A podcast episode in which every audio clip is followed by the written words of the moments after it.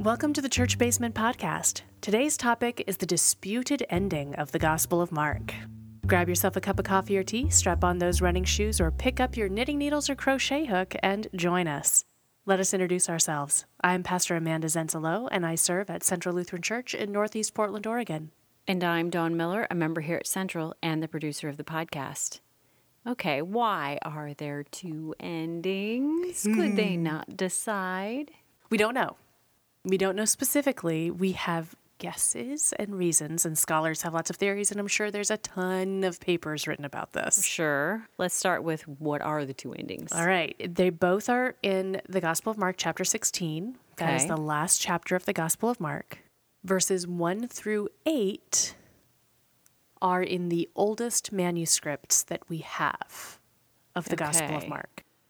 Verses 9 through 20 show up in later manuscripts And of by the Gospel. manuscripts, are we talking translations? Are we talking different Copies. copies? Okay. different copies of it, right? So you have various places throughout the area where you found different copies. So did somebody's book get ripped at nine, or that's the dispute? We don't know. Well, the dispute is that we think scholars believe that the original gospel ended at verse 8. That that was Oh, that was the somebody original. tacked on something, something instead of something getting lost. Exactly. It's less about something getting lost and more about this is a really uncomfortable place to end this. we'll do tell. Well, all right. Now we have to remember Gospel of Mark is the first gospel that was written. Okay. Okay, it was written about 30 to 50 years prior to the next set of gospels. So people should still be somewhat familiar with it. It's not like you got to fill in all the details. There's part of that too, but there's also like this is the first one getting written down, so they choose what they do and don't add in. okay. And then when Luke and Matthew are written, Luke and Matthew are each holding a copy of the Gospel of Mark Okay. and a copy of another source that they line up too much to not have the same secondary source. okay. and then their own material. And so Matthew and Luke go on from the ending farther than Mark does. And then all of a sudden you start seeing verses 9 through 20 that kind of go farther on in the same way that Luke and Matthew do. Okay. Do we have any idea when that shows up? You know, I'm sure that it has been documented. I don't have it off the top of my head. Moving on. And so, what it is, is verses 9 through 20 show the part of the gospel story where Jesus sees the disciples again after the resurrection. Oh. So, in Luke, he shows up down by the waterfront and he's We catching. get a doubting Thomas kind of thing. well, that's the that's the Gospel of John. Yeah. So the Gospel of John has doubting Thomas, and Jesus shows up and gives them the Holy Spirit. And John is written like sixty to eighty years after the Gospel of Mark is written. So by that point in time, it's fully established that Jesus came back and the disciples saw Jesus post resurrection. Okay. And in Luke and Matthew, in Luke, they eat a meal with him so that you know that Jesus is really real, that he uh-huh. eats food again, uh-huh. right? Not a ghost. Not a ghost. And Luke is the one that pairs up with the book of Acts. And so you have the whole ascension story at the beginning of Acts. And Matthew, you get like the Great Commission, where Jesus is doing, you know, go therefore and baptize in the name of the Father and the Son and the Holy Spirit. And lo, I will be with you to the ends of the earth. And he ascends up into heaven. So what I'm getting from you then is originally it just stopped. it just stops. Hmm. And so this year in our lectionary is the year of Mark. And so I get to preach the Mark resurrection text. So which one are you love it. going with? Well, the reading ends at the end of verse 8, Huh. the original ending of the Gospel of Mark. And what happens is the women, so it's the same story that everyone's familiar with, right? Days after the crucifixion, the women go to the tomb in order to do something. In the first three Gospels and the Synoptics, the women are going in order to clean, bathe, and anoint the body. Okay. In the Gospel of John, Mary Magdalene is the only one who goes. But in the first three, it's Mary Magdalene and other women who go to the tomb and they kind of fuss about who's going to roll the stone away and how are we going to get in and what's going to happen. And in the Gospel of Mark, the stone has already been rolled away. Okay. They don't have to it's a- roll it away. it's a non-issue. They show up, they talk about it, they're worried about it, but the stone has been rolled away, and there's a person, a man dressed in white, sitting on the right hand side of the tomb. And he says, You are looking for Jesus of Nazareth. He is not here, he is risen. He has gone ahead to Galilee like he told you that he would. So go. And the women, amazed at what they have seen, run away terrified. and they don't tell Yep. anyone what they have seen because they were afraid. Uh huh. Because that's crazy sounding. Right? And the last thing I want to be in that time is a crazy sounding woman. right. So true. And that's the end of the gospel. Yeah, that's going to be fun. I can't, I That's can't it. wait. That's it. Verses 9 through 20, of course, the women do end up telling the disciples, and Jesus comes back and says, you know, everything's going to be okay and all that kind of stuff. But the original ending of the Gospel of Mark. It's a dude in white. You don't know if it's an angel. You don't know if Correct. it's Jesus in disguise. Nope. Oh, man. Mm-hmm. And they run away afraid. And don't tell anyone. Not that they were instructed, don't tell anybody. No, they were told just, to go tell them. Yeah, they They're were told just to go- afraid and did Mm-hmm. not tell anybody. They're told specifically go back to the disciples and Peter and tell them that Jesus has gone ahead to Galilee like he said that he would. and they run away and they don't. Mm-hmm. Yeah, I'm not sure what's worse as a woman at the time not doing what you're told to do or being afraid to sound like a crazy person. That's a Sophie's choice. right? Oh, so, okay. What's the spin on this thing? I love this ending Really? because it's not an ending. Oh, and that's the whole point. To me, I think I find that fabulous because we know the story got told, Only because, yeah, we're sitting there on a Sunday morning. right? Mm-hmm. And there are other gospels that were written. So even though Mark is the earliest one and the closest account that we have to the actual generation who lived this, we know that the story doesn't end with the women running away in fear. Even though that's the first version of our story, we know that the women somehow found the courage, the strength, that God somehow found a way to get this story told and that the gospel doesn't end there. I just love it because it sends you back to the very start of this gospel, which begins in Galilee, right? So it does this round circuitous thing Okay. where it sends you back. And the first words of the Gospel of Mark is this is the beginning of the story of Jesus Christ, the good news, right? The beginning of the good news of the story of Jesus Christ. And it's the one that has no ending.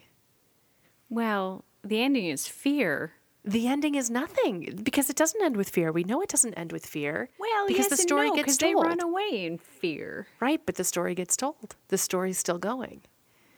That's the hmm. beginning of the story. Has there even been an end yet? That's all interpretation and I don't think the story has worldview. ended, right? I don't think the story has ended. I think the story continues to this day.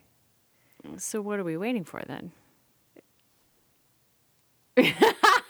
I'm getting big eyes. There's the Easter sermon, right? Like that's the Easter sermon is and, and I think I preached this once and it might actually have been here 3 years ago where you know I just ended in the middle of the sentence because that's the point of this gospel is that then what do we do with it? If there isn't an ending yet, are we going to let it end with fear? Are we going to let this good news end with fear and hiding?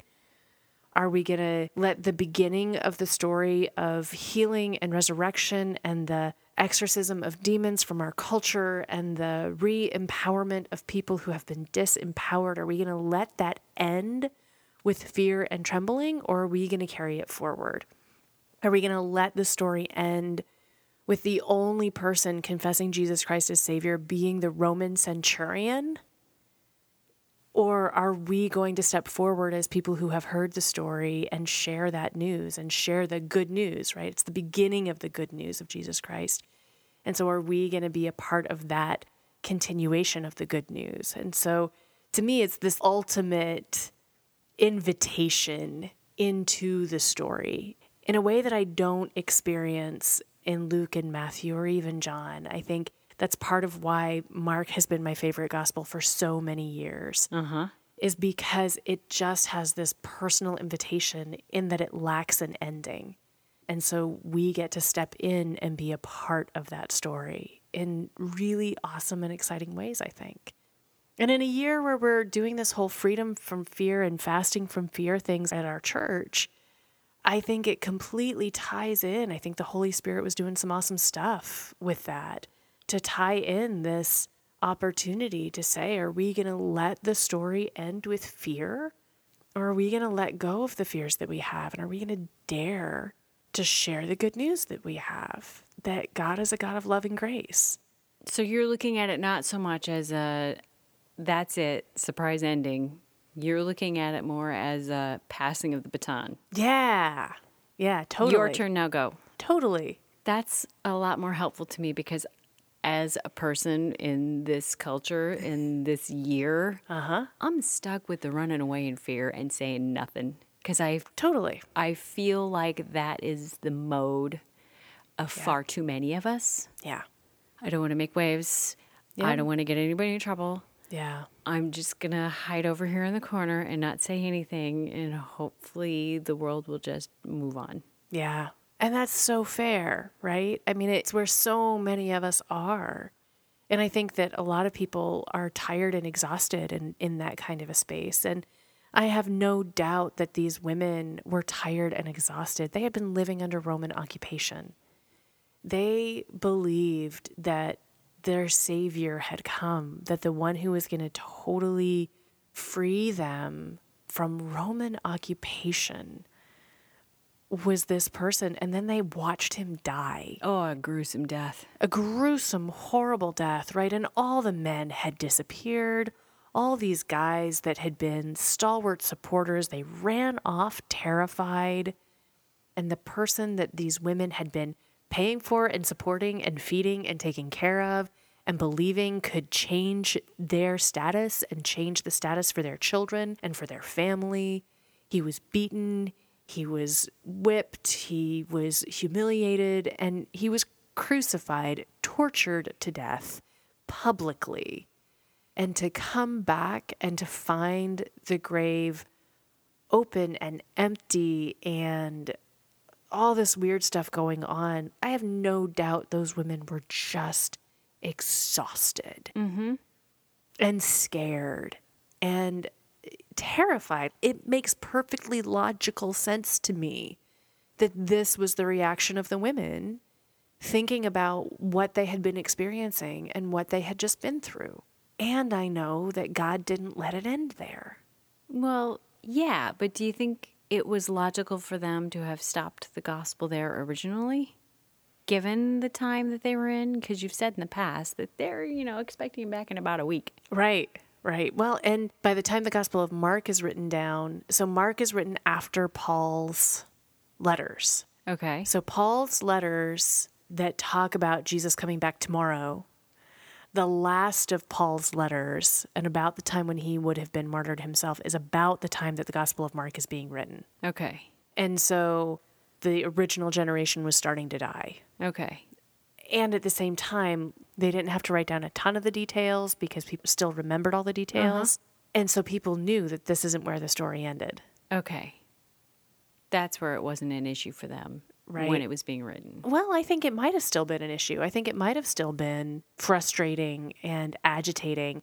But is Not that nearly bad? the same way it is now. I don't know. I think people have said that even if it's bad art, that's good art because if you it feel sparks something, discussion. It sparks a discussion, something that makes you feel agitated and frustrated and kind of wrestle.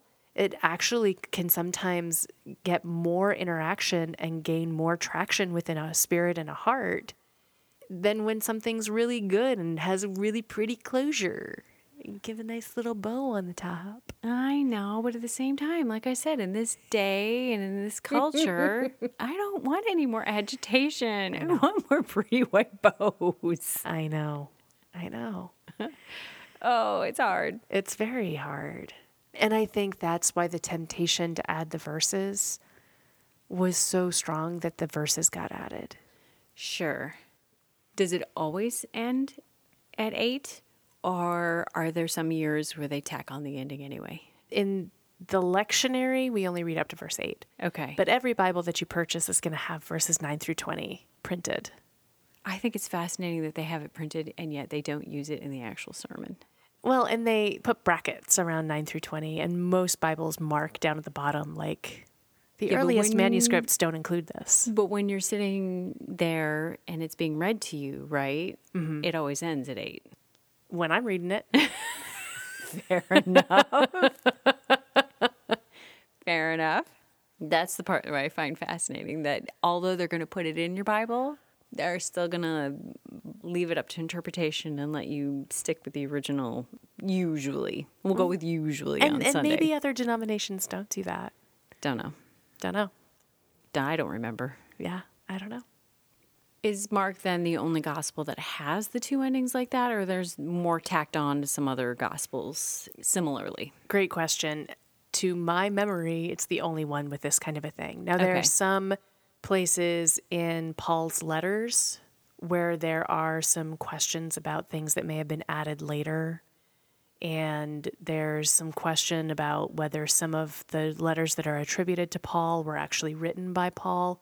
When you get back to that early of writing, like Paul's letters and Mark's gospel, mm-hmm. it gets hard sometimes to definitively discern things just because the parchment and what it's Sure. being stored on and those kinds of things, right? So early copies of the codices, codex being what the word is for the original copies that we have. The scholars that do this kind of research and look at this kind of thing, they'll look at something that's written in Paul where all of a sudden either something's starting to appear that may not have appeared in a previous copy of the letter or the vocabulary and the syntax are completely different. So you know how Stephen King has a way of writing that you know you're reading Stephen King and hmm Same thing with Aaron Sorkin and the way he writes dialogue. Right. And so you know you recognize the author's voice in their writing. Mm-hmm. There's some stuff about Paul where you can recognize that this is a different voice all of a sudden in the Greek. It's just a different vocabulary, it's a different syntax. And so people ponder whether or not scribes added stuff down the road as they were making copies of the letter. And whether or not that's all we have that's remained are scribe copied ones with their additions. Do you have any idea if we're talking here like Middle Ages, if we're talking Oh no, no. further back? Ear- early, like Okay. first years. Okay. You know, as the letters were being sent throughout the, the Somebody's the opening up the letter going, nope, don't like that. I'm going to add tack Or on. I've got a little bit of frustration in this area in mine, so I'm just going to add a tiny little bit of words. Nobody's going to notice. Right, no one's going to know. Oh, man, it's fascinating. And there's debate about that too, right? And that's where you get into biblical critique and biblical commentary and cultural critique and literary critique and those kinds of things, and whether or not you believe those are valid ways of understanding scripture. But that's more so than the other gospels. I have not heard about other gospels where it's being critiqued whether or not something is authentic to the text. The conversation is more along the lines of when was it written and what is this Q source? You know, how can Matthew and Luke be written across the continent from one another and still have such matching dialog mm-hmm. when it's not in Mark? And so that missing Q source that we've never found so far mm-hmm. that provided that backbone for those gospels. And the Gospel of John then is written so far from all three of them Okay. and those are more the conversations that happen around those gospels. Okay. So it's the only one. It's the only one with a disputed ending like this. Wow. Well, they picked a good one. I like it. Well, my last question to you was going to be which ending do you prefer? But I think we've sussed that out. I told you it would be really obvious. and then of the four gospels, this shortened one is your favorite? Or has that changed through the years? It is still, I think, the one that my heart rests into the most.